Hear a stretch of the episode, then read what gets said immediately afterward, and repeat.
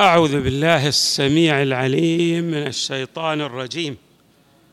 بسم الله الرحمن الرحيم والحمد لله رب العالمين والصلاة والسلام على أشرف الخلق سيدنا ونبينا محمد وآله أجمعين الطيبين الطاهرين.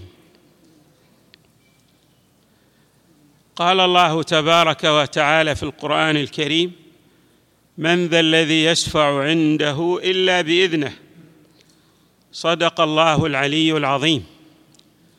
استعرضنا مفهوم الشفاعة وأن هذا المفهوم من المفاهيم الهامة التي أولاها الباري تبارك وتعالى في كتابه بالعناية الكبيرة. وكذلك وردت في الروايات بإيضاحات متعددة. من أهم ما ينبغي أن يعلم فيما يتعلق بمفهوم الشفاعة أن الآيات التي تنفي الشفاعة لغير الله يراد بها معنى يغاير يغاير المعنى الذي ورد في الآيات الموضحة لوجود شفاعة لغير الله. ولا بد أن نعلم ما هي الحيثية والفارق بين المعنيين. كذلك أيضا لا بد أن نعلم بأن الشفاعة هذه مفهوم عام يتحقق في عالمي الدنيا والآخرة وأن الآيات القرآنية والروايات ندبت إليها. يعني يستحسن من الإنسان أن يؤهل نفسه للشفاعة لأنها من الأعمال المحببة لله تبارك وتعالى. نستعرض بعضا من الآيات التي تنفي الشفاعة لغير الله تبارك وتعالى. قال الله تبارك وتعالى واتقوا يوما لا تجزي نفس عن نفس شيئا ولا يقبل منها شفاعة ولا يؤخذ منها عدل ولا هم ينصرون. اذن هذه الآية تنفي وجود شفاعة لغير الله. والآية الأخرى تقول ليس لهم من دونه ولي ولا شفيع لعلهم يتقون. وهناك آية صريحة بل في غاية الوضوح. قال الله تبارك وتعالى قل لله الشفاعة جميعا له ملك السماوات والأرض ثم إليه ترجعون. إذن هذه آيات تنفي وجود شفاعة لغير الله. حتى نفهم المعنى الدقيق لهذه الآيات لا بد أن نستعرض آية في القرآن الكريم. هي من الآيات المحكمات من أمهات الآيات التي تكون مرجع لآيات الشفاعة. وهذه الآية أيضا توضح مفهوما جد هام حري بالمؤمن أن يلتفت إليه في جميع أعماله. هذه الآية تقول فأما الذين شقوا ففي النار لهم فيها زفير وشهيق خالدين فيها. ما دامت السماوات والأرض إلا ما شاء ربك. إن ربك فعال لما يريد. وأما الذين سعدوا ففي الجنة خالدين فيها. ما دامت السماوات والأرض إلا ما شاء ربك. إذن هذه الآية تتحدث عن المؤمنين والكفار. وتفصح عن أمر من الواضحات لدينا كمسلمين. ما هو هذا الأمر؟ هو أن الكفرة سيدخلون النار وسيخلدون في النار لجحودهم لله تبارك وتعالى لإنكارهم لله وبالتالي جميع الأعمال التي صدرت منهم لن تنفعهم في ذلك لن يستفيدوا من أعمالهم التي صدرت منهم نتيجة لكفرهم ولجحودهم لله تبارك وتعالى. ولكن الآية تعلق الخلود في النار على مشيئة الله. لاحظوا ماذا تقول الآية؟ فأما الذين شقوا ففي النار لهم فيها زفير وشهيق خالدين فيها ما دامت السماوات والأرض إلا ما شاء ربك. لماذا علق الخلود في جهنم للكفرة على مشيئة الله؟ وهكذا أيضا بالنسبة للمؤمنين. عندما تستعرضهم ماذا تقول؟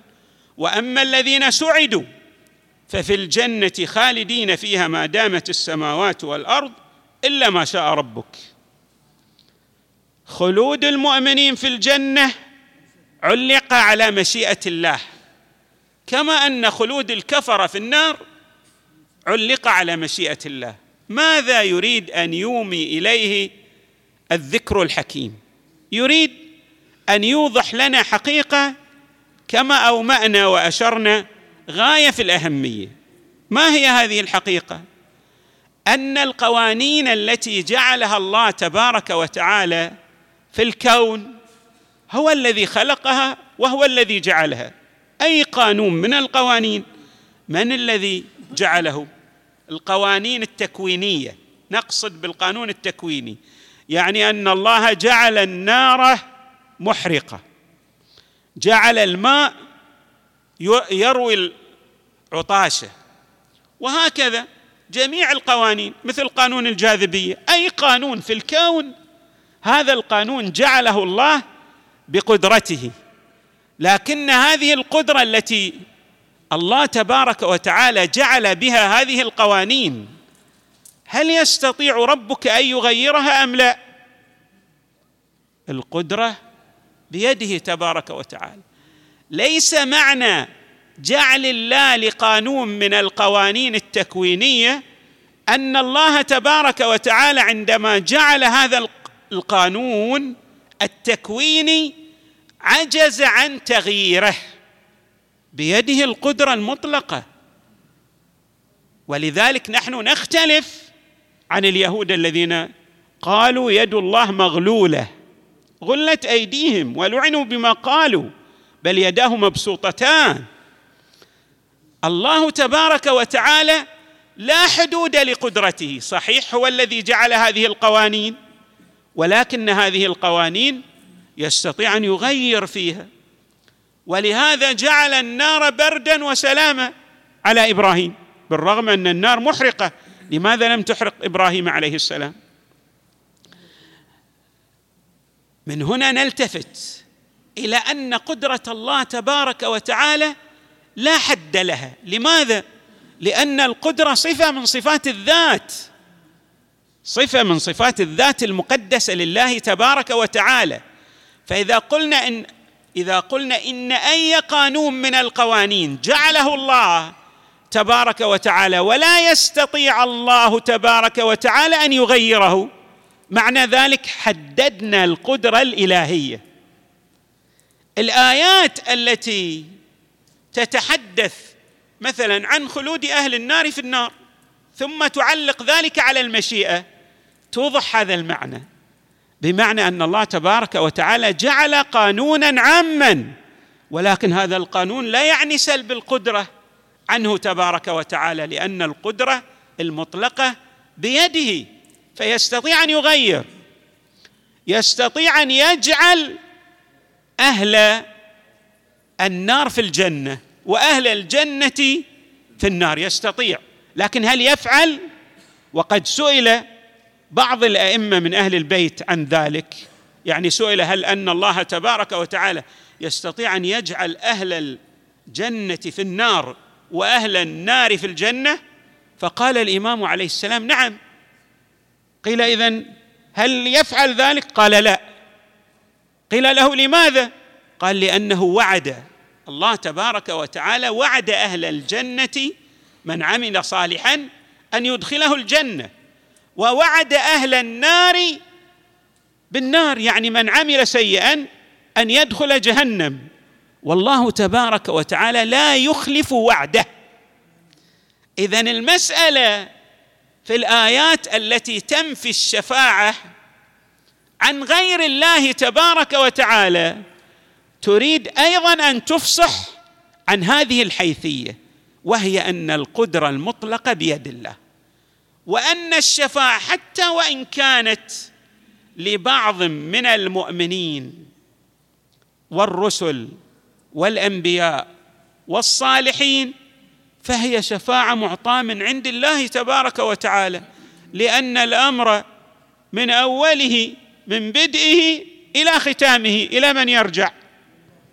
إلى الله تبارك وتعالى. فاذا الآيات التي تنفي تفصح عن هذه الحيثية تبين هذا المفهوم بأن القدرة المطلقة لله وحده لا يشاركه في قدرته أحد غيره. والآيات التي تبين أن هناك شفاعة معطاة لغير الله كالأنبياء كالمعطاة للأنبياء والرسل والأئمة عليهم السلام بل وللصالحين كما جاء في الروايات. هذه الآيات أيضا تريد أن تفصح عن حقيقة أن هذا العطاء يرجع إلى الله تبارك وتعالى. وكما أن الله أعطى هؤلاء الأنبياء الشفاعة هل يستطيع أن يسلب الشفاعة منهم أم لا يستطيع؟ أيضا الله يستطيع لأن القدرة بيده. لكن هل يسلب تلك الشفاعة عنهم ومنهم صلوات الله وسلامه عليهم أجمعين؟ لا. لماذا؟ لأن الله تبارك وتعالى يريد أن يبرز مقاماتهم يريد أن يفصح عن عظمتهم يريد أن يفصح عن ماذا؟ عن قربهم إليه. وقد وعد بذلك يعني عن الإفصاح عن مكانتهم عن أنهم تبوأوا المكانه السامية والمنزلة المرموقة. انظروا إلى هذه الآية المباركة. الله يقول في آية كما استعرضنا قل لله الشفاعة جميعا. لكن في آية أخرى يقول لا يملكون الشفاعة إلا من اتخذ عند الرحمن عهدا. يعني هناك أناس اتخذوا عند الرحمن عهدا. الله تبارك وتعالى جعل لهم هذا عهد. عاهد به نفسه.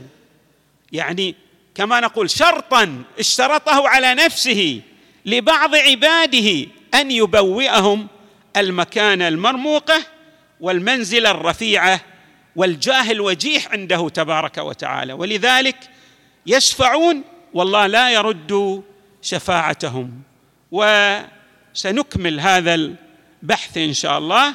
مشيرين إلى وجود شفاعة متعددة بمقتضيات تلك المكانه التي يتبوأها ذلك النبي أو ذلك الملك المقرب أو ذلك المؤمن من الصالحين الأخيار. نسأل الله تبارك وتعالى أن يجعلنا من الذين يشفع لهم النبي صلى الله عليه وآله والأئمة من أهل بيته والحمد لله رب العالمين وصلى الله وسلم وزاد وبارك على سيدنا ونبينا محمد وآله أجمعين.